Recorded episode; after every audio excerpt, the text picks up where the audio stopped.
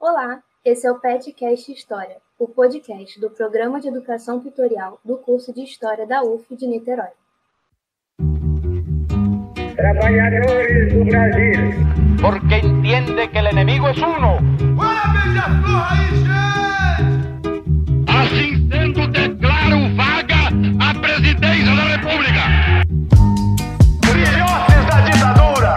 Todas as fronteiras da Alemanha Oriental estão abertas. Vai todo mundo perder. Isso é uma mentira, é uma pantomima, uma patuscada. Eu sou a Maria Isabel, integrante do PET História UF, e hoje comigo a Maria Luísa vai estar apresentando o episódio. Oi, gente, sempre um prazer estar aqui. Estou de volta na apresentação. Antes de mais nada, vou pedir para vocês seguirem a gente nas nossas mídias sociais, é, no Twitter, Pet História, no Instagram, Facebook e no YouTube, Pet História UF. No episódio de hoje, a gente vai estar falando do Afeganistão devido aos recentes acontecimentos, né, que tomaram as notícias do mundo inteiro. Então, hoje a gente vai estar olhando para o passado afegão através das questões que hoje observamos no presente, para a gente entender como a gente chegou até aqui. E para isso, a gente trouxe um convidado muito especial, Carlos Bauer. Seja bem-vindo ao Petcast. Fala galera, boa tarde, bom dia, boa noite, não sei quando o pessoal vai escutar. Fala aí o pessoal da produção, as meninas, Maria Luísa, Maria Isabel. É um prazer estar aqui falando hoje com vocês no PET, voltando para a História UF. Não voltando, né? Porque ainda não saí, estou terminando o mestrado agora. Eu sou o Carlos, Carlos Bauer, lá do arroba Atlas da História, para quem já quiser seguir no Instagram, dar aquela moral. Me formei em História na UF em 2019, hoje faço Relações Internacionais também na UF, e como eu disse, estou terminando aí essa longa jornada do mestrado. Qualifiquei ontem, então estou com a, com a alma lavada. Vamos falar hoje, então, um pouco sobre Afeganistão, que não é exatamente um tema é, principal de pesquisa meu, mas que, dentro das relações internacionais, é algo que eu venho estudando, tanto o Oriente Médio, é, relações Ocidente-Oriente, e tudo isso que a gente está vendo que está acontecendo aí, tem muita galera falando e falando besteira. Então é importante a gente trazer informação para o público. Beleza? Então, vamos que vamos. Então, dando início ao nosso episódio, né? Queria começar falando que o Afeganistão ele foi um dos países que, desde a sua formação, passou por diversas invasões, né? como as dos, impé dos impérios mongol e persa, assim como toda aquela região e a partir de 1839 é, se torna mais um dos alvos das investidas inglesas, disputado também pela Rússia czarista. É, a sua posição ela é muito estratégica ali na Ásia Central, né, e isso vai se mostrar relevante até os conflitos atuais. Então, olhando um pouco mais para a questão atual, é, se por um lado o papel da União Soviética no Afeganistão é muito distorcido, por outro, a atuação dos Estados Unidos no desenvolvimento das milícias armadas fundamentalistas, inclusive do Talibã, né, e nas outras diversas problemáticas que aconteceram ali, é muito minimizada pela mídia ocidental, né, essa, essa influência dos Estados Unidos. Mas no meio disso, né, quase não se menciona o esforço do povo afegão para se desfazer das estruturas feudais e para construir um, um Estado democrático moderno. E nesse episódio a gente vai estar abordando isso fugindo dessa narrativa simplista que reduz a trajetória afegã ao termo cemitério de impérios. Passando a Primeira e a Segunda Guerra Mundial, a gente tem a retirada dos tratados de acordos entre a Rússia czarista e a Inglaterra a respeito do domínio da região do Afeganistão. E isso vem como um resultado da aproximação entre o governo revolucionário da Rússia e o governo é, do Afeganistão. A partir dessa nova independência, a gente vê esse caráter progressista nas reformas que viriam a acontecer, apesar do governante vigente ainda ser um monarca, e mas isso vem muito por, por conta dessa aproximação entre Afeganistão e a União Soviética, né? Já nesse período onde o governo soviético se envolve nos projetos de modernização da infraestrutura econômica do Afeganistão. Já em 73, a gente vai ter o primeiro presidente do Afeganistão, mas logo, em 78, acontece a Revolução de Saur, realizada sob a direção do Partido Democrático Popular do Afeganistão, que vai lançar uma série de reformas voltadas para o povo, como a reforma agrária e a garantia de diversos direitos para as mulheres que são fundamentais.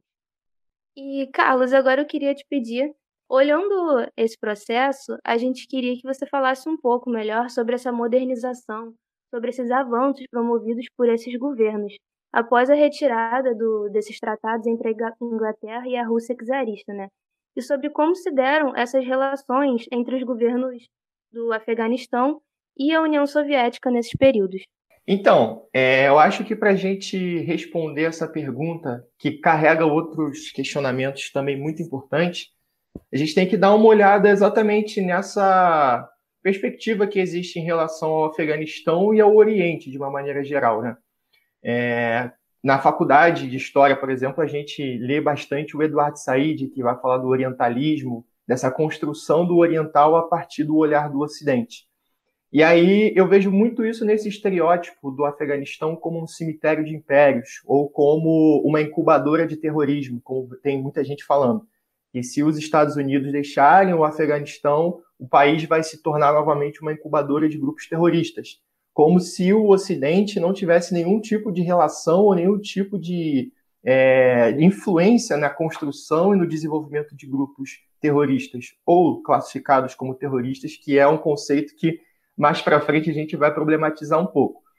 Mas o Afeganistão, assim como foi com a China um dia, que era chamada de quintal do mundo, passa muito por essa ideia do estereótipo, né? Então a gente tem, por exemplo, essas interferências ao longo de mais de 100 anos no Afeganistão, o período do Grande Jogo, por exemplo, em que o Império Russo, ainda uma, uma dinastia czarista, não, não tinha nem se aproximado ainda da Revolução de 17, e o Império Britânico, que ainda tinha aqueles protetorados enormes no subcontinente indiano, onde hoje é a Índia, Paquistão, disputavam através de diplomacia, espionagem, até mesmo em alguns conflitos regionalizados, a presença ali na região da Ásia Central. Se a gente olhar no mapa, por exemplo, vocês conseguem entender claramente a importância geopolítica do Afeganistão. O Afeganistão, apesar de ser um país que a gente, em relações internacionais, chama de landlocked country, que seria um país sem saída para o mar, e que em sentidos econômicos é algo muito ruim, é o que acontece, por exemplo, na América do Sul com a Bolívia, que perdeu o acesso ao mar depois de conflitos com o Chile. É, para o Afeganistão, isso não significa uma, vamos colocar aí, que ele deixa de ter uma importância geopolítica e estratégica naquela região. O Afeganistão, ele está como se fosse numa esquina entre o Oriente Médio e a região da Ásia que vai começar a pegar os conflitos entre Índia e Paquistão mais contemporâneos. Naquele período, era que o, o território que dividia basicamente o, o, os domínios do Império Russo acima e os domínios do Império Britânico abaixo.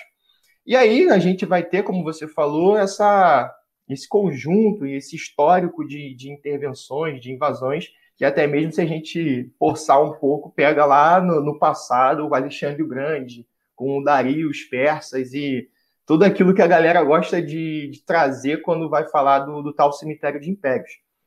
E aí, dentro desses acordos que vão existir, como, por exemplo, o Tratado de Gulistão, de 1813, o Tratado de Turkmenchai, de 1828, a própria Entente Anglo-Russa, que vai ser importante para o desenvolvimento da Primeira Guerra em 1907, e a gente, em 1917, tem uma nova mudança de, de, paradigma, de paradigma, que é a Revolução Russa, a Revolução Bolchevique, principalmente. E entra nesse sentido exatamente a nova perspectiva da política externa soviética em relação a esses territórios e principalmente quando a gente vai falar de segunda de pós Segunda Guerra Mundial, né?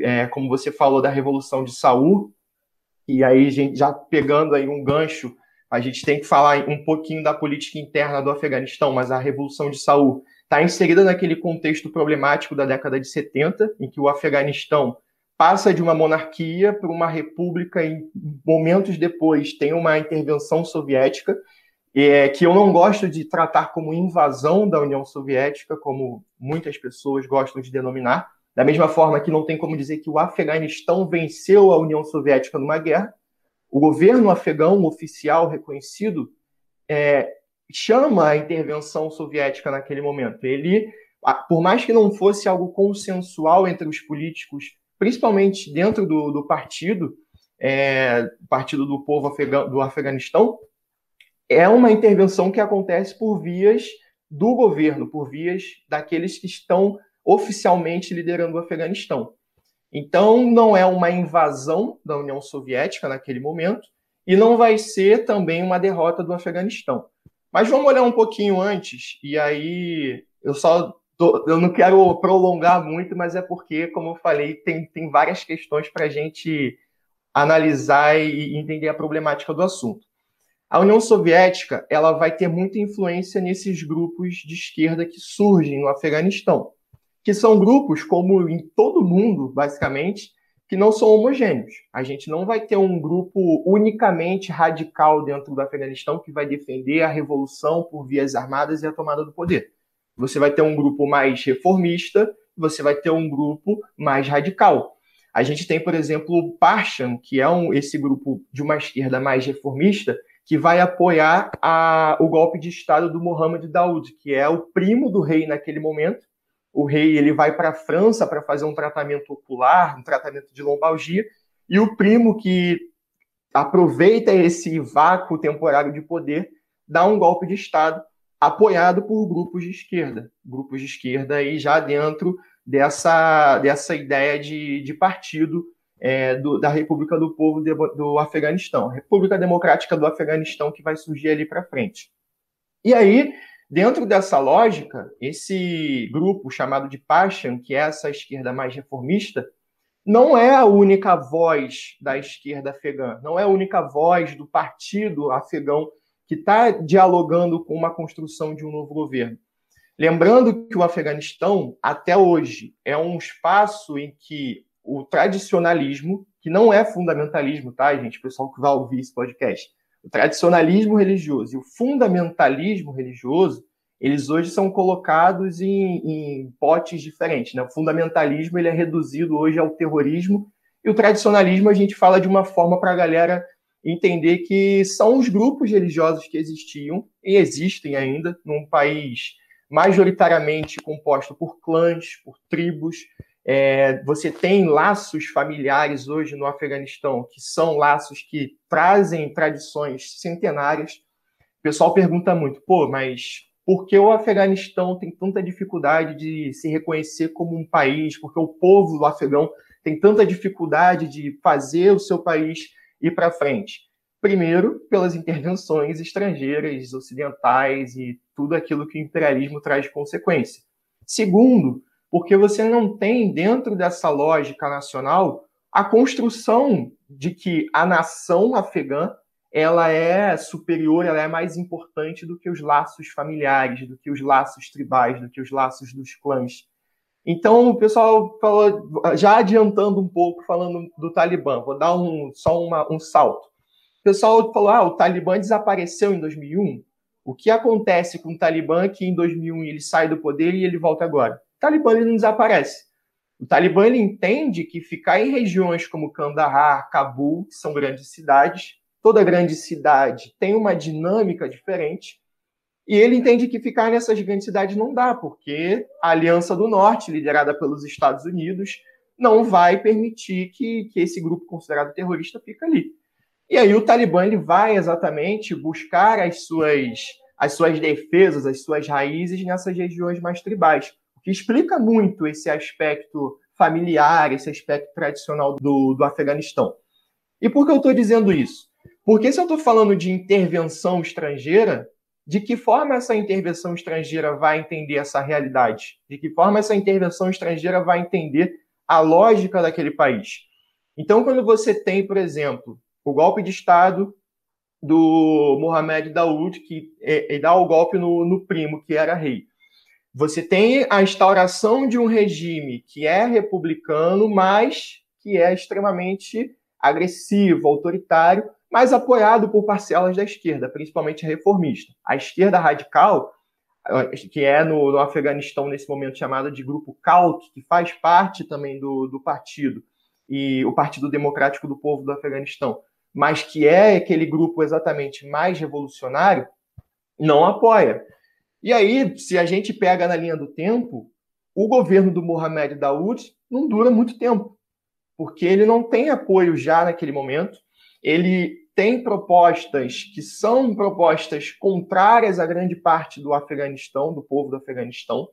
A gente vai falar muito aqui nessa entrevista sobre a etnia Pashtun, que existe no Afeganistão, que é a maioria e que é aquela que compõe majoritariamente também o grupo Talibã. E aí, a partir dessas tensões que vão surgindo a, a partir de golpes de Estado, tentativa de estabelecimento de uma nova ordem, lembrando que o país já vinha de um processo de tentativa de modernização, com a Amanullah Khan, que não é aceita ali nos anos 20, a ideia das mulheres poderem se vestir como mulheres ocidentais, de você trazer um ideal ocidental, como fez o Ataturk na Turquia, que é considerado o pai da Turquia, ou era, antes do Erdogan assumir o país, e agora está trazendo toda a islamização de volta para o Estado turco, o Amanullah Khan não consegue modernizar o país. Modernizar é uma, é uma palavra que carrega o ocidentalismo dentro, porque é você tornar moderno a partir de, de percepções e de vieses ocidentais. É a mulher que se veste como uma mulher americana e por isso ela é considerada uma mulher moderna que é também uma grande problemática que a gente tem que, que discutir. A mulher ela vai se vestir como a Marilyn Monroe, ela é, ela é moderna estando no Afeganistão, ou ela poder se vestir da forma que bem entende, se aí se entra no, no sentido de discussão de modernidade e de modernização. Mas então, esse processo, a gente pega aí anos 20, tentativa de modernização, a queda da monarquia com Mohamed Daoud, o governo do Mohamed Daoud, que é extremamente opressor e que vai perseguir parcelas, de, é, os grupos de esquerda mais revolucionários, e que com isso vai criar todo o contexto para a chamada Revolução de Saul, que é levada adiante em 1978. E aí começa o nosso entendimento de ponte entre Afeganistão e União Soviética de uma maneira direta. Existe, obviamente, uma tensão em relação ao Afeganistão, da mesma forma que existia tensão naquele momento com qualquer lugar do mundo, está falando de década de 70, a Guerra Fria. Então, a União Soviética, assim como os Estados Unidos, entendia a importância do Afeganistão. Estamos falando de Oriente, estamos falando de Ásia, estamos falando de rotas de petróleo, rotas comerciais. Então, existia toda essa tensão. E quando esse governo de esquerda chega ao poder, aí você começa a ter exatamente essa aproximação com o bloco soviético, obviamente. E para os Estados Unidos, isso já vai ser um problema desde cedo. Já vai ser um problema porque em 1979 acontece outro fato importantíssimo para a geopolítica do Oriente: a Revolução Islâmica do Irã. O Irã ele passa a ser uma república xiita, liderada pelo, pelos ayatollahs e toda aquela questão de os Estados Unidos classificarem o Irã como o inimigo número um. O Irã deixa de ser um aliado e passa a ser inimigo número um dos Estados Unidos. E aí, dentro desse contexto todo, o Afeganistão ele vai começar a ser visto como a reprodução de várias coisas que já tinham acontecido e que existia o medo de que não acontecesse de novo. Os Estados Unidos, por exemplo, vão começar uma campanha a partir da CIA de influenciar a opinião pública, até mesmo uma, uma, uma ideia entre os soviéticos. Tem quem diga que o Brezhnev, que era o, o, o líder da União Soviética naquele momento, foi influenciado, porque ele estava velho, que ele estava doente, que ele foi influenciado a entrar na guerra com o Afeganistão, e isso dentro da, de uma concepção aí que já não é tão comprovada a partir de fontes, que era para enfraquecer o bloco soviético. Mas para a gente não se perder, eu vou falar disso ainda.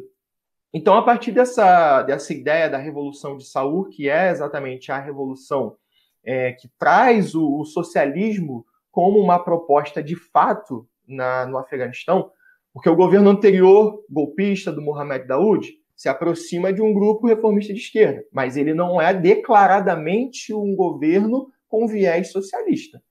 A Revolução de Saúl, não. A Revolução de Saúl traz a ideia, traz os princípios do socialismo para dentro do Afeganistão. E aí a gente começa a observar um período que no Afeganistão, tratando-se de questões sociais, tratando de modernizações sociais, é o período mais promissor, porque você tem uma proposta de reforma agrária, você tem uma proposta de proibição dos dotes em relação à venda de mulheres, porque isso não é o Talibã que inventa. A venda de mulheres para casamento é uma coisa tradicional dentro daquele país. As mulheres são vendidas com 13, 14, 15 anos para maridos com 30 anos a mais, 20 anos a mais, uma lógica que é para eles parte da tradição. E aí você tem, e, reforçando que isso não é algo que todo o Afeganistão, que existe em todo o Afeganistão. Existem etnias, famílias, grupos que são adeptos dessa prática até hoje, e tem outros que não. Mas aí o que isso representa? Com o novo governo, principalmente com esses grupos revolucionários se aproximando do governo, a facção CALC dentro do, do partido, você tem essas propostas de melhorias sociais. Pensar num país extremamente rural, um país majoritariamente rural, tem quem use até o termo feudal para classificar o, o Afeganistão naquele momento, é você falar de reforma agrária, é você dizer, olha, vou tirar a terra dos grandes senhores, dos grandes donos, dos grandes proprietários, e vou possibilitar que o camponês pobre tenha acesso à sua produção, que ele não morra de fome. Você atuar diretamente em questões tradicionais em relação às mulheres é você pregar uma, uma ideia de que aquela sociedade vai trazer a mulher para a participação social, para a participação civil. As universidades, a Universidade de Cabul, ela começa a florescer nesse momento. Lembrando que a gente está falando de Guerra Fria, você tem dinheiro sendo injetado, você tem capital da União Soviética que vai entrar, e antes disso, capital americano que já entrava, numa ideia de tentar afastar o perigo soviético. E as universidades ganham muito dinheiro, você tem professores se formando, professores se é, adequando à nova realidade e tornando-se liderança do partido. É um partido liderado não por magnatas, mas liderados por intelectuais. A gente está falando de uma, de uma intelectualidade camponesa, muitas vezes. É uma saída do homem do campo para a liderança do partido. Então, sim, Revolução de Saur é um momento em que o Afeganistão observa as principais possibilidades de melhoria. E aí eu deixo aqui um, uma observação. Melhorias, sim, dentro do sentido social, mas também com muitos aspectos estrangeiros dentro da questão do governo. A gente passa a ter uma intervenção muito grande de nações estrangeiras.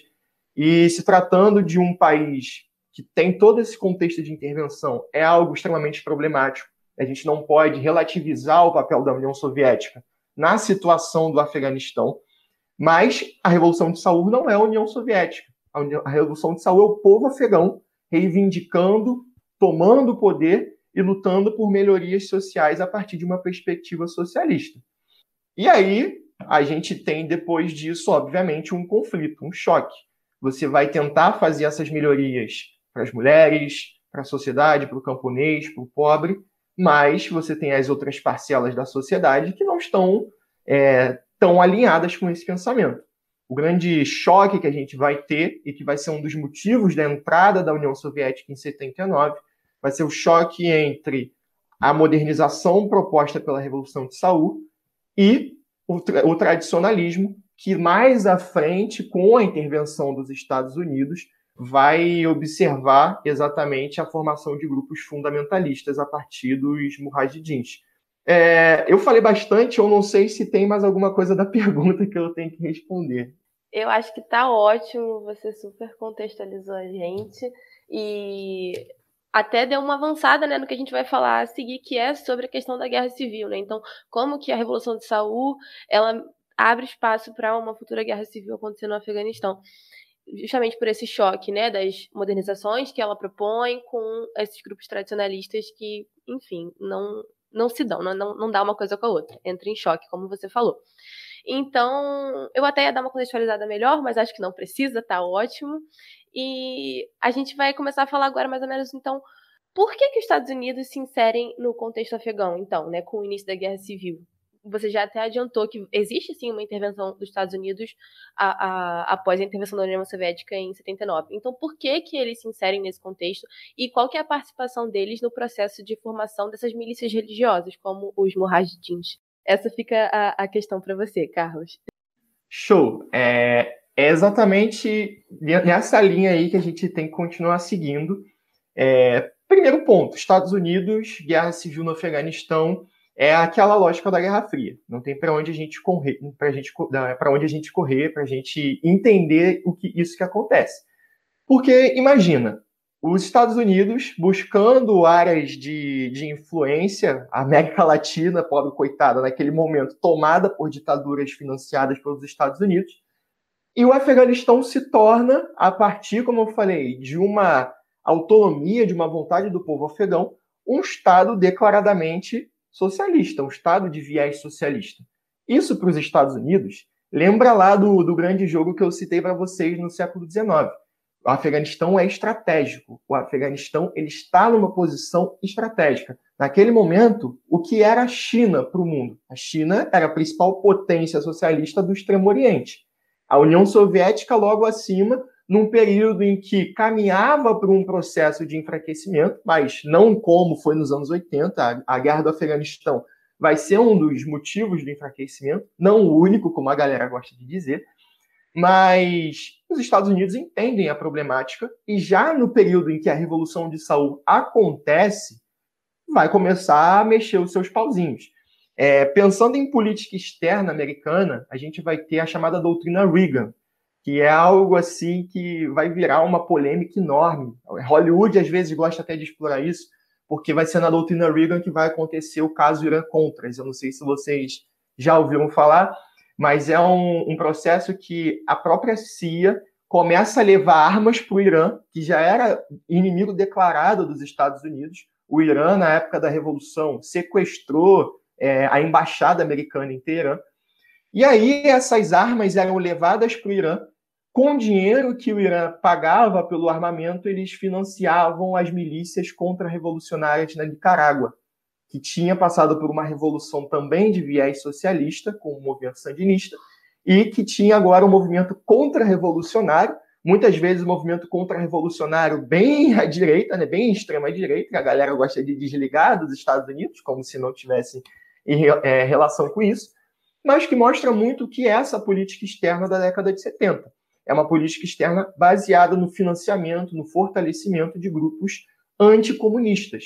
O comunismo ele está se desenvolvendo, o socialismo está se desenvolvendo como ideia numa região, os Estados Unidos financiam o grupo inimigo. Não é uma ideia moral ou ética de você pensar, não, esse cara aqui ele prega um ideal completamente de extermínio em massa, ele vai torturar crianças, ele vai fazer massacres em vilas. Não, ele é inimigo do comunismo, ele é inimigo do ideal pregado pela União Soviética, ele é financiado. É aquela velha história de que o inimigo do meu inimigo é meu amigo, ou quase isso. Então, na década de 70, os Estados Unidos começam a injetar dinheiro, principalmente a partir do ISI, que é o, a inteligência do Paquistão. Não tem como pensar Afeganistão sem entender Paquistão, gente. É algo assim inconcebível. O Paquistão, até hoje, é classificado pela Índia como um dos principais financiadores do terrorismo mundial. Porque a Índia e o Paquistão têm toda aquela disputa envolvendo a Caxemira, que é uma região mais uma das regiões mais tensas do planeta hoje, assim como o Mar do Sul da China, que eu vou falar na última pergunta com vocês sobre isso. Mas o, o Paquistão está ali na fronteira com, com o Afeganistão, uma das maiores fronteiras com o Afeganistão, e nesse momento em que o governo da Revolução de Saul, da, dessa república social que surge no Afeganistão, começa a se chocar e começa a perder o controle de diversas províncias do Afeganistão, isso é uma coisa também muito importante, porque o governo, o governo socialista começa a ficar encurralado, ele começa a ficar preso ali na região de Cabul, nas grandes cidades, enquanto as províncias começam a cair nas mãos dos, dos movimentos tradicionalistas, os mulás, por exemplo, que são as lideranças religiosas, tinham grande articulação. Os soldados que deveriam representar o Estado afegão muitas vezes desertavam porque acreditavam que deveria seguir mais uma perspectiva, é, como eu falei, familiar, tradicional, do que a própria ideia de Estado. E aí, com esse enfraquecimento, já desde o início da República Social, você começa a ter esse financiamento dos grupos que se colocam contrários porque é um, o, momento adequado para isso acontecer.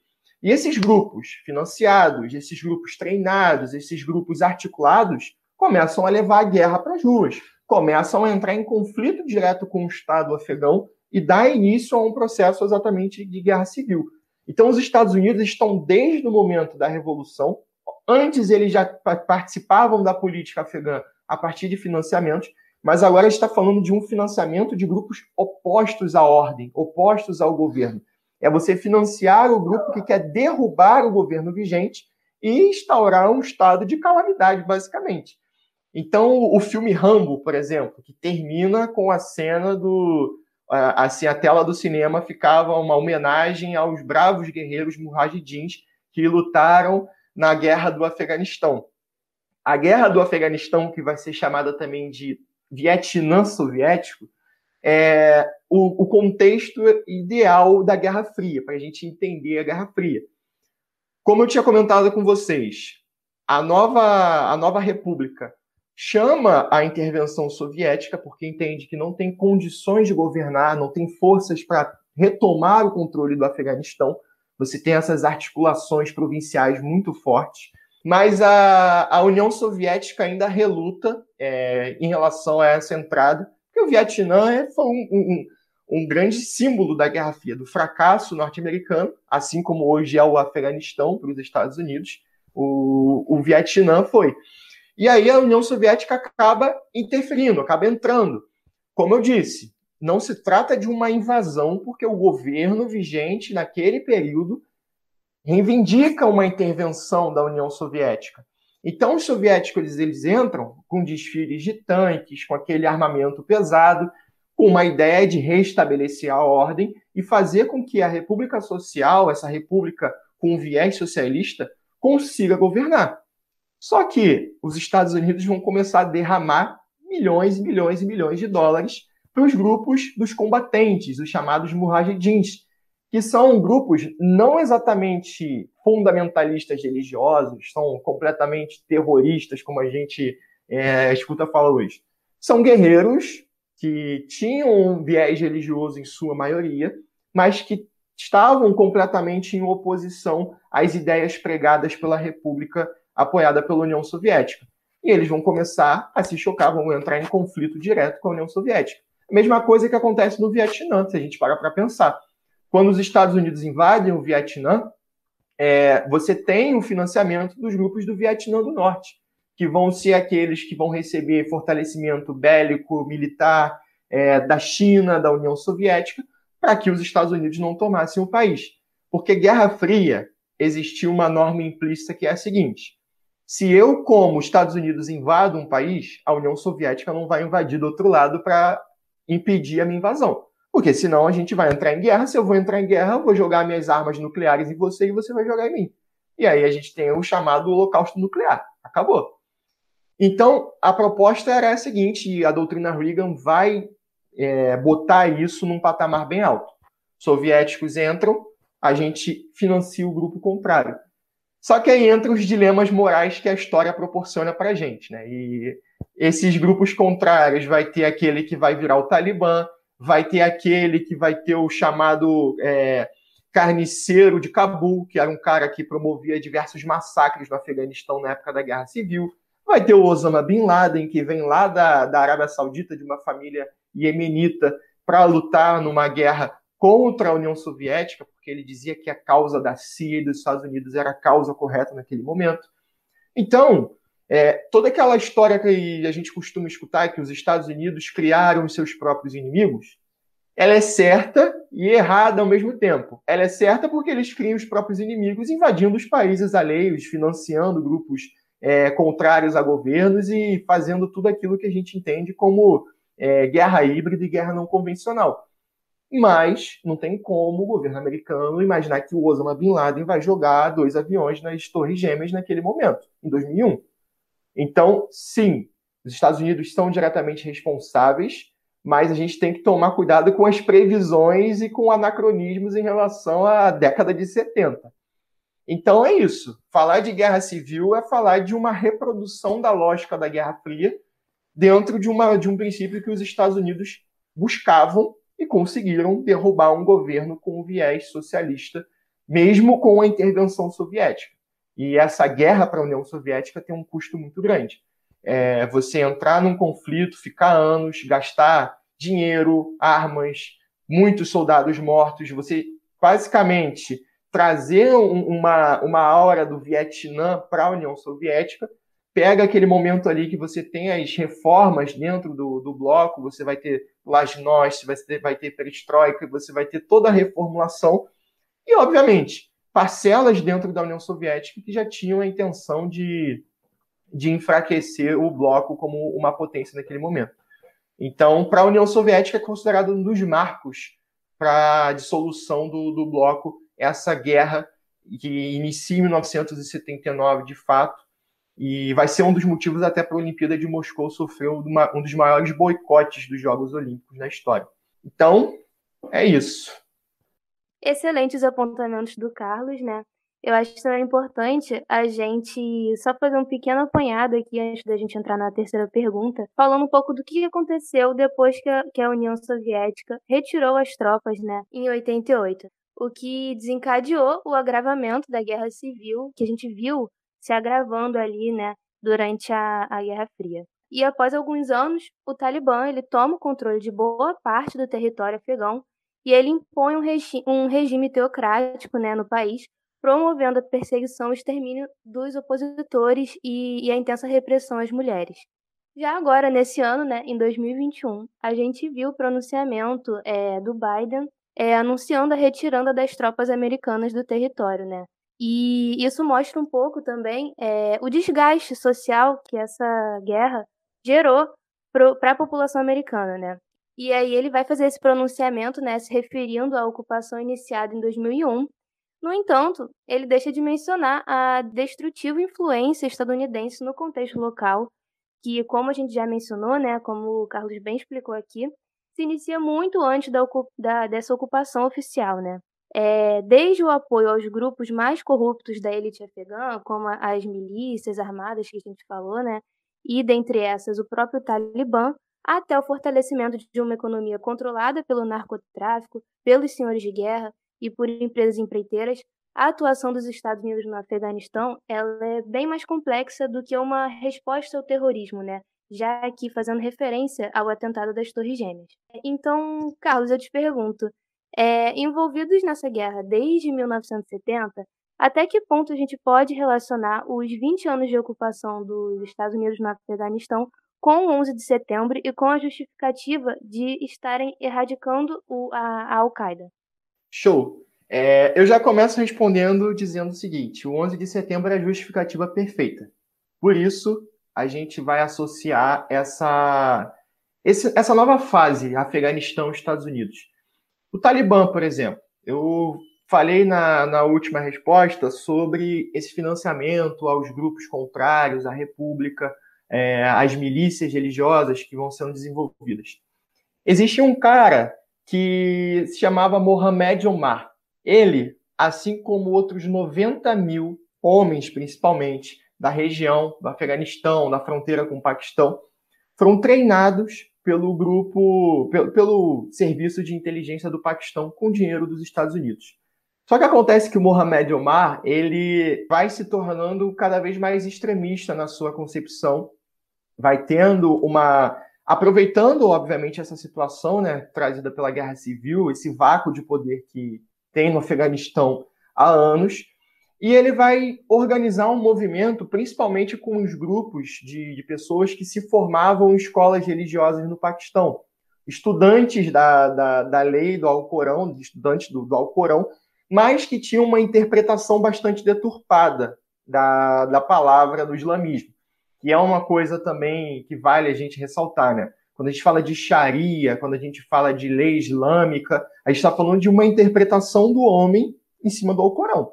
Então ele vai interpretar da forma que a cabeça doente dele entender, a ponto de você não permitir música, arte e mulheres irem às ruas sem estarem acompanhadas por alguém. Então, esse Mohamed Omar, junto com grupos formados em escolas religiosas, dentro dessa interpretação é, um tanto quanto deturpada do Alcorão, forma o grupo chamado Talibã, que tem como tradução estudante, que é até um, algo curioso quando a gente para para pensar.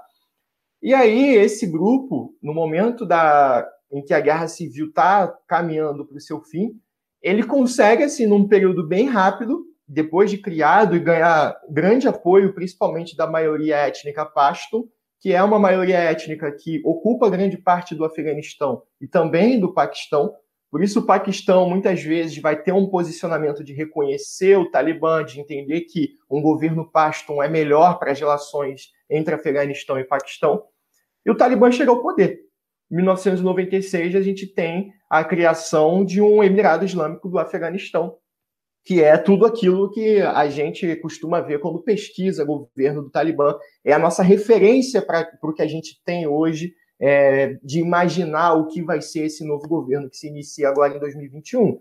É um governo em que as mulheres eram obrigadas a utilizar a burca, não era uma questão de escolha, uma questão de liberdade da mulher. Meninas não, poder, não podiam ir para as escolas, as universidades não aceitavam mais as mulheres, que não podiam também dirigir, eram apedrejadas em público, você tinha amputações em praças públicas. Se uma mulher fosse acusada de traição, sentença de morte. A mulher não podia ir à rua sem estar acompanhada por um homem, você não podia ter arte, você não podia ter música, você não podia ter filme, você não podia ter literatura. Se alguma coisa fugisse de uma clara menção ao islamismo, ao Talibã e uma crença na Sharia, era considerada heresia, era considerada algo passível de punição. Os homens, por exemplo, não podiam sair com uma barba menor do que um punho, senão eles eram regulados pela polícia religiosa. As orações diárias eram reguladas. Então, assim, é toda uma construção de, de, um, de costumes extremista. Isso é uma visão extremista de sociedade é uma total deturpação do islamismo. Aquele que segue o Islã, que entende o islamismo, ele odeia o Talibã, assim como o ocidental. A diferença é que muitas vezes o ocidental vai achar que o islâmico ele é o Talibã e o Talibã é o islâmico e é tudo a mesma coisa. Não. É como se a gente associasse todo cristão ao extremismo é, do, do, ligados à, à, à religião cristã. Como se a gente falasse que o sujeito que invade uma, uma igreja na Nova Zelândia e atira, numa mesquita, na verdade, na Nova Zelândia, e atire mais de 50 pessoas, representasse todo o cristianismo e a sociedade ocidental. Então, a gente tem essas reduções olhando para o Talibã, mas o que a gente tem é exatamente esse regime completamente nocivo a qualquer tipo de direito, principalmente das mulheres. E os Estados Unidos, até 2001, não era e não enxergava o, o Talibã como seu inimigo. Os Estados Unidos vamos falar a verdade, cagava e andava para o Talibã, no sentido de, pô, para que eu vou entrar num problema com o Talibã? Não reconhecia o Talibã como governo. O Afeganistão, liderado pelo Talibã, era reconhecido pelos Emirados Árabes Unidos, pelo Paquistão, pela Arábia Saudita, e se eu não me engano, tem mais outro país que, que um país africano. Mas não era reconhecido, era classificado, vai passar a ser classificado como grupo terrorista depois. Mas os Estados Unidos nem se coçavam em relação ao Talibã, em relação a invadir Afeganistão. Então a gente pode entender como dois momentos específicos. Até 2001, uma política de intervenção indireta com financiamento desses grupos, e depois com relações que estão baseadas mesmo na, naquilo que era melhor para os Estados Unidos e que eles entendiam como é, necessário. O problema é que 2001 inicia, é, os, além de iniciar o século XXI, inicia uma nova concepção de tudo, das relações internacionais, da política, inicia uma nova concepção de que estados estão em conflitos agora não só contra outros estados, mas contra grupos que se autodenominam grupos é, que lutam pela liberdade dos seus ideais, do seu povo, chamados freedom fighters, e que para os Estados Unidos, por exemplo, vai ser um grupo chamado de terrorista. A classificação terrorista, se vocês pesquisarem qualquer definição, vai ser uma definição completamente vaga. Porque quem define quem é terrorista é quem acusa. O Estado ditatorial brasileiro chamava os movimentos de guerrilha de movimentos terroristas, enquanto os movimentos de luta armada de esquerda chamavam o Estado brasileiro de, ditator, de, de terrorista, porque fazia terror de Estado. Um Estado em que botava é, pedaço de ferro em brasa dentro de pessoas, é um Estado terrorista, que tortura, que mata, que persegue, que sequestra. Então, a concepção de terrorismo ela ganha muito destaque no, no, a partir de 2001, mas já existia, obviamente, mas a partir de 2001 vai se criar a ideia do terrorismo islâmico, que é o grande mal. A gente vai ter filme reproduzindo isso, a gente vai ter televisão brasileira reproduzindo isso. O Jornal Nacional, de 2001 para frente, vai trazer sempre uma notícia falando de atentado à bomba em algum lugar do Oriente Médio, de um atentado à bomba com algum homem barbudo com características é, do Oriente Médio. O muçulmano e o árabe eles vão ser é, personificados numa mesma categoria. Nem todo muçulmano é árabe, nem todo árabe é muçulmano, mas dentro das concepções ocidentalistas que a gente já discutiu aqui. E aí, 2001 se torna a segunda fase, vamos dizer assim, que é a fase da invasão. A gente só pode falar de uma invasão dos Estados Unidos, de fato, tratando-se de envio de tropas, envio de equipamentos, envio de é, recursos bélicos, ou seja, os Estados Unidos invadindo o país Afeganistão oficialmente a partir de 2001. Antes, é toda aquela intervenção escusa que existia ali na Guerra Fria, mas que não é uma invasão. Então, 2001, mesmo a contragosto das outras partes da ONU, é, a ONU, em relação a invasões, a intervenções, ela depende muito do Conselho de Segurança, que é um conselho formado pelos Estados Unidos, Rússia, China, França, Inglaterra, e que se um não concordar, nada acontece, mas os Estados Unidos eles vão, eles falam que vão invadir e invadem. O George Bush atinge uma popularidade de quase 90%, porque o 11 de setembro é o maior ataque doméstico sofrido pelos Estados Unidos desde Pearl Harbor. Você tem mais de 3 mil pessoas mortas dentro de Nova York. Isso, para um povo extremamente firme na ideia de que são a principal potência do mundo, é algo absurdo.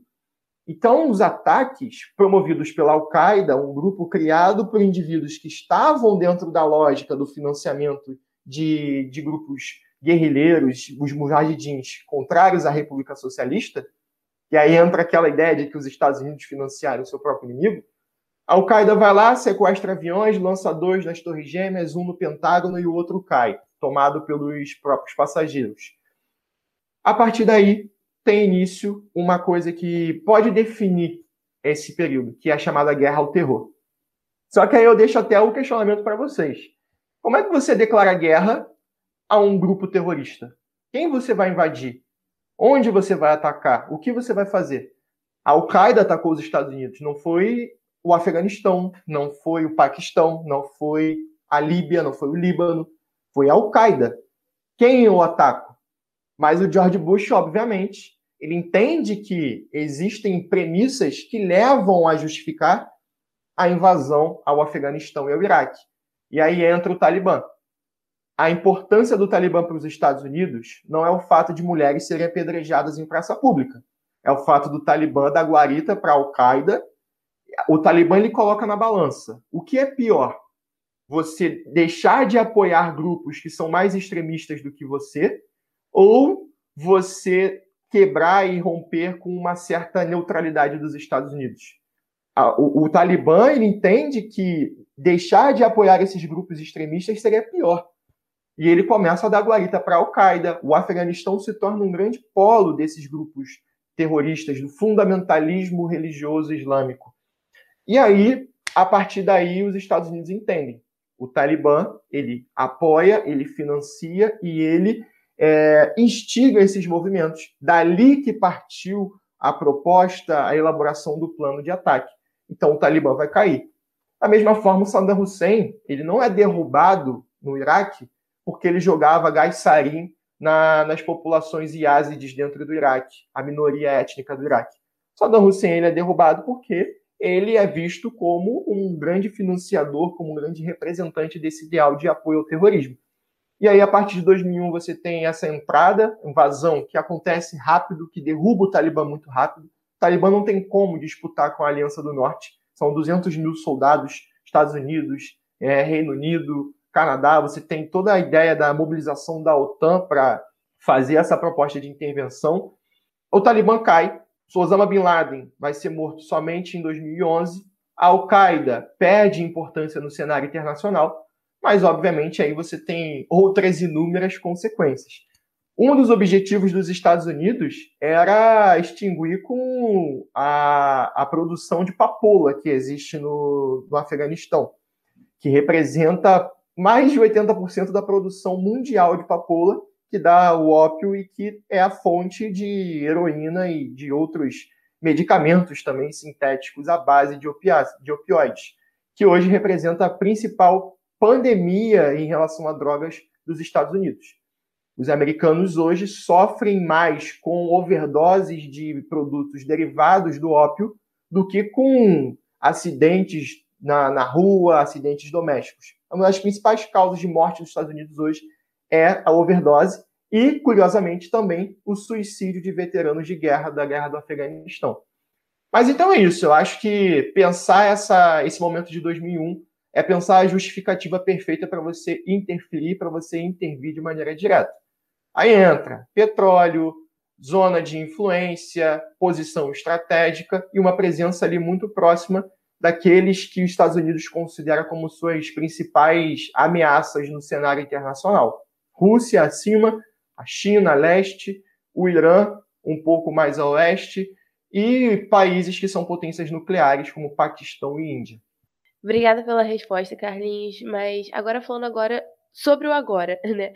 Por que, que o Afeganistão está tão em evidência depois da retirada das tropas dos Estados Unidos de lá, principalmente com a enxurrada de imagens que a gente vem vendo nos jornais, é, pessoas caindo de avião, tentando fugir, pessoas sendo assassinadas na rua, coisas horríveis que estão chocando né, a, a, população aqui no Brasil pelo parâmetro que a gente tem. Qual que é a, a consequência dessa retirada? Né? O que, que pode acontecer com o país e quais são as possíveis consequências disso tudo para o Afeganistão em relação à retirada das tropas? Ótima pergunta. É, eu acho que é a perfeita conclusão para tudo que a gente veio discutindo, que é a análise de conjuntura do Afeganistão. E uma coisa que nós, como historiadores, temos uma certa dificuldade de fazer, mas que em relações internacionais eles já fazem um pouco mais, que é pensar um pouco o futuro e tentar entender quais são esses. quais são as prerrogativas que essa saída traz. É, imagina que eu como tenho como uma justificativa, Maria Isabel, sua casa está pegando, está tendo um foco de incêndio. E eu entro na sua casa e falo, ó, tô entrando aqui para apagar o fogo. Só que eu demoro dois dias para apagar o fogo e fico dez anos na sua casa. Não saio mais. E aí um dia você vai se perguntar, pô, mas você não entrou aqui para apagar o fogo há dez anos? Ah, não, mas eu vi que a sala estava desarrumada, que o cachorro estava precisando de tosa. Fui fazendo as coisas e fiquei.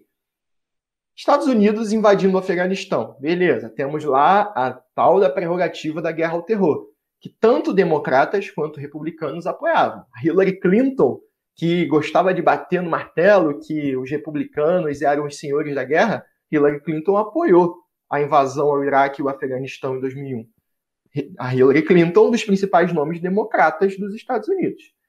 E aí, dentro dessa prerrogativa da guerra ao terror, invadiu o Afeganistão. Quais são os principais objetivos da invasão?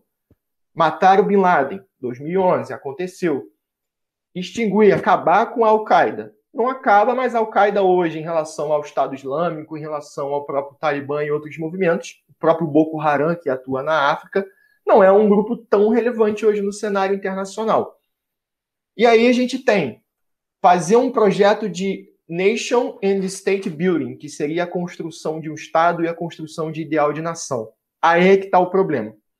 Os Estados Unidos, dentro de uma política internacional da primeira década do século XXI, acreditava que podia entrar em países estrangeiros e exportar um modelo de governo e um modelo de nação. O que isso significa? Eu invado o Afeganistão, eu falo que vou acabar com, com o governo vigente, o Talibã. Não acaba, afasta o Talibã do, do centro, tira o Talibã do governo. Beleza, o que eu vou fazer agora? Vou construir uma ideia de Estado e uma ideia de nação para essa galera aqui. Só que não é uma ideia de Estado e uma ideia de nação baseada nos princípios e nas peculiaridades do povo afegão. É uma ideia de Estado, de democracia liberal e uma ideia de nação na, na perspectiva é, do American Way of Life. Óbvio que isso não vai dar certo. É óbvio que não vai dar certo. Porque o exército afegão não resistiu e não lutou contra o Talibã. porque eles sabem que lutar pelo Afeganistão não é tão importante quanto a família deles, o clã deles, a, a tribo deles que está numa região provincial. Não existe esse interesse, até mesmo um, um certo nacionalismo entre os afegãos, desde do, do, de antes da entrada dos Estados Unidos, e continua a mesma coisa após a entrada dos Estados Unidos. Então, a saída agora com essas cenas catastróficas que vão ficar para a história, que já ficaram, né? Pessoas caindo dos aviões, representa o novo Vietnã dos Estados Unidos. E aí o Joe Biden, que começa a despencar em popularidade, que eu acho uma coisa ruim, e particularmente eu acho ruim, porque abre prerrogativa para você ter a volta de pessoas como Trump na política americana, que a gente sabe que é pior, o Joe Biden é o menos pior dessa relação toda, mas não que, que jogar mísseis a partir de drones e matar famílias de, de civis no Afeganistão seja algo é, irrelevante, mas pensando no que o Trump representa. Mas o Joe Biden começa a despencar em popularidade por quê? No ano passado, o Trump ele organizou um acordo. Olha isso. Isso, para mim, é o, o, a representação da bizarrice. Você invade o país para derrubar o Talibã, para acabar com o Talibã. Anos depois, você está em Doha fazendo um acordo com o Talibã para a saída dos Estados Unidos. É como se você falasse: ó, cansei de lutar com você, vou deixar você ficar no poder, acabou essa guerra falsa e a gente vai embora. Mas não é somente isso. Porque o Trump ele chama o Talibã para fazer esses acordos, para pensar um governo em que os afegãos que estavam liderando e o Talibã pudessem se articular e se revezar. Porque ele sabe que se os Estados Unidos saem naquele momento, a guerra civil acontece no dia seguinte. Sabe que se o governo afegão tem uma posição diferente da que tomou, do presidente que foi embora, do exército que largou as armas, o Talibã está desfilando de Black Hawk, com o um helicóptero de milhões de dólares dos Estados Unidos, com um foguete, com um caminhão, com um Humvee, com tudo aquilo que os Estados Unidos deixou de ponta. Até o Super Tucano brasileiro, que são os aviões vendidos para a Força Aérea do Afeganistão, está na mão do Talibã.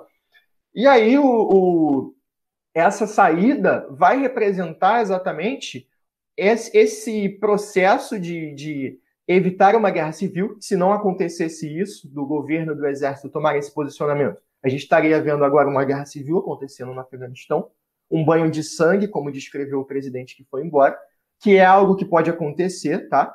A gente tem polos de resistência no Afeganistão que ainda não foram tomados pelo Talibã, e a gente não sabe qual vai ser a relação do Talibã com grupos mais extremistas do que ele, como é o caso do Estado Islâmico K, ou ISIS-K, que fez o atentado no aeroporto de Cabul, matou um monte de gente. E aí o, os Estados Unidos pensam exatamente nessa ideia. Só que aí pensando em política interna para os Estados Unidos, o que representou a guerra e por que a saída. Só vou botar um número para vocês, para vocês entenderem a dimensão. 2 trilhões de dólares foram os valores gastos com a guerra do Afeganistão. 2 trilhões de dólares. Está falando de milhões gastos por dia. Com equipamento, com infraestrutura, com tudo aquilo que era necessário para você levar adiante a, a guerra mais longa dos Estados Unidos. 2 trilhões de dólares. Sabe quantos militares da ativa e veterano se mataram saindo da guerra do Iraque, saindo da guerra do Afeganistão? 30 mil desde 2001. São 30 mil suicídios desde 2001 de pessoas que adquirem diversas questões psicológicas na guerra, voltam e se matam ou pegam em armas e promovem massacres internamente nos Estados Unidos. Porque o terrorismo doméstico hoje é uma ameaça maior do que o terrorismo islâmico. E os americanos sabem disso. Então, internamente não existe mais apoio para essa guerra. Não existe mais apoio no Congresso, não existe mais apoio da população, não existe motivo para os Estados Unidos estarem no Afeganistão até hoje. Não existe motivo para os Estados Unidos estarem no Afeganistão desde 2001 ou então desde 2011, que quando Osama Bin Laden foi morto no Paquistão, do lado de um quartel paquistanês. Então, é, pensando nisso internamente falando, acabou. A guerra do Afeganistão já acabou há muito tempo. E aí a gente entra no outro ponto. Como fazer essa saída? Se eu sei que a saída vai trazer consequências extremamente negativas, eu tenho que pensar, primeiro, uma forma de sair sem prejudicar a população local mais do que eu já prejudiquei, porque eu estou na sua casa há 20 anos e cagando e andando para o que você pensa se é certo ou errado. A gente tem nesse período a volta das mulheres às escolas, às universidades e tudo mais. nas grandes cidades principalmente. Nas regiões mais afastadas, aquelas questões tradicionais continuam existindo da mesma forma. Os Estados Unidos têm grande influência nas grandes cidades, principalmente. E aí, os americanos, principalmente o Joe Biden, ele leva adiante a proposta costurada pelo Trump de uma maneira. Os americanos não querem mais a guerra e eu vou sair. E eu saindo, vai ter consequência para os afegãos? Vai, mas os americanos que importam. O primeiro discurso do Joe Biden é esse. Os americanos tinham que sair agora, porque não existia uma outra oportunidade, e agora o que aconteceu no Afeganistão é de responsabilidade dos afegãos. Então eu invado sua casa, eu destruo o que já estava destruído, eu financio grupos que se tornam grupos terroristas, eu destruo completamente qualquer possibilidade de uma articulação popular e aí, no fim de tudo, eu falo que a culpa é sua. Você é responsável por isso tudo. Porque, para mim, não importa. E aí, só para a gente fechar essa, essa saída, que traz muitas possibilidades, é óbvio, porque a gente tem as pessoas que estão ficando ali. Gente que atuava como tradutor está sendo perseguido. Teve jornalista que teve a família inteira morta. Teve comediante sendo assassinado pelo Talibã. A história de que o Talibã ele vai ser mais ameno, que o Talibã ele vai ser mais cabeça aberta, não existe, gente. O Talibã ele acredita numa política, ele acredita numa doutrina, ele vai levar adiante. Ele só está esperando a poeira baixar para o resto do mundo falar, beleza, vamos para a próxima pauta. E tem outra coisa, para o Talibã, por mais que exista a dificuldade desse, desses grupos fundamentalistas que enxergam o Talibã como um movimento reformista, enxerga o Talibã como um movimento fraco, que dialoga e que não age. Hoje é mais fácil para o Talibã governar. E aí eu vou dizer por quê.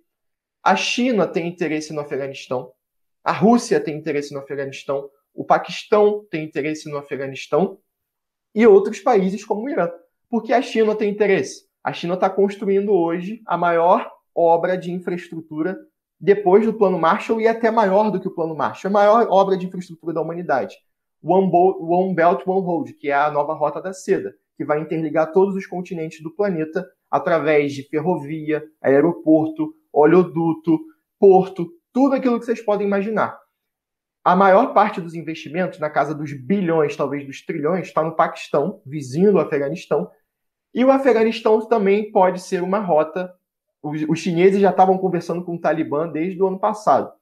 O Afeganistão pode ser uma rota importante. Segundo ponto, os chineses estão de olho em minas de lítio, é, em minas de cobre que existem no Afeganistão, que podem render trilhões de dólares e que são os produtos utilizados na nova revolução verde da, da energia é a nova energia que vai agora aparecer na próxima década, ela vai utilizar desses produtos e que são produtos utilizados também na revolução técnico-científica, chip, celular, e o Afeganistão tem minas quase intocáveis desses produtos e a China está de olho.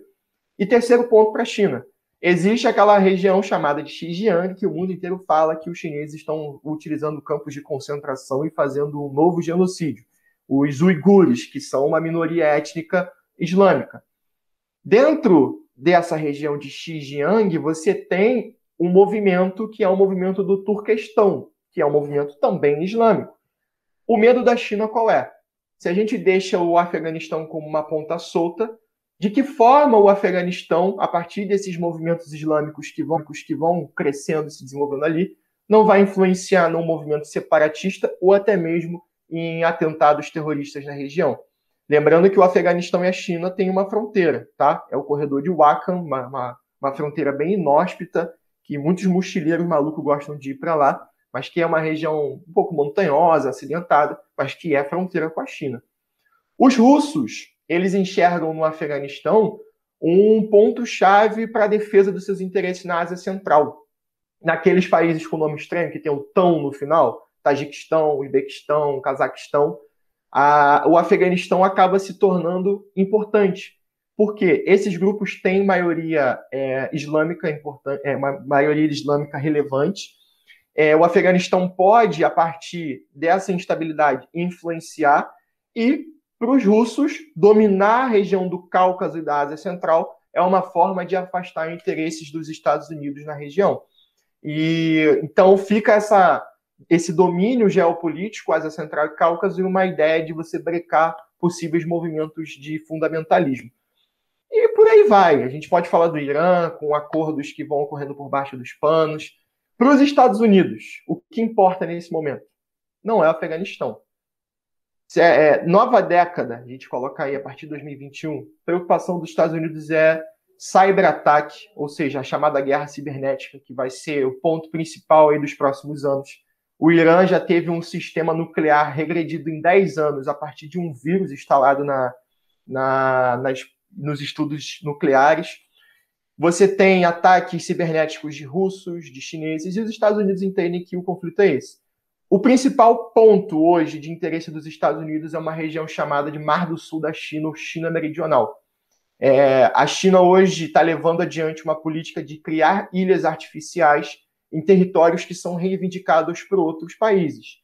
Então, principalmente as regiões do Sudeste Asiático, que tem ali uma faixa de mar é, assegurada pela Convenção Internacional do Direito dos Mares, está sendo violada por conta desse avanço chinês num território que é extremamente importante, porque tem a maior parte das relações comerciais marítimas do planeta. Então, os Estados Unidos enxergam China, é, guerra cibernética e relações desse novo conflito, dessa nova disputa, como muito mais importante do que o Afeganistão. Para o Afeganistão, o, o Joe Biden ele espera que os afegãos se resolvam, ele vai considerar com certamente, certamente uma pedra no seu sapato, e aí a gente vai ter que ver para o futuro se isso realmente vai pesar numa possível reeleição, mas para os americanos em si, tratando-se de política externa e política interna, o Afeganistão daqui a pouco vai ser página virada. É isso. Então é isso. É, muito obrigada, Carlos, pela sua exposição aí. Nos agraciou com os conhecimentos da, das relações internacionais, né, das atualidades aí, da geopolítica.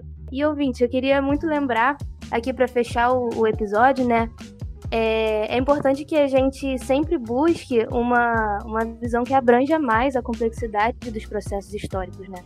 por outras perspectivas, é, sem cair nessas análises simplistas que são muito influenciadas pelas interpretações divulgadas pela mídia e pelas produções ocidentais em geral, né?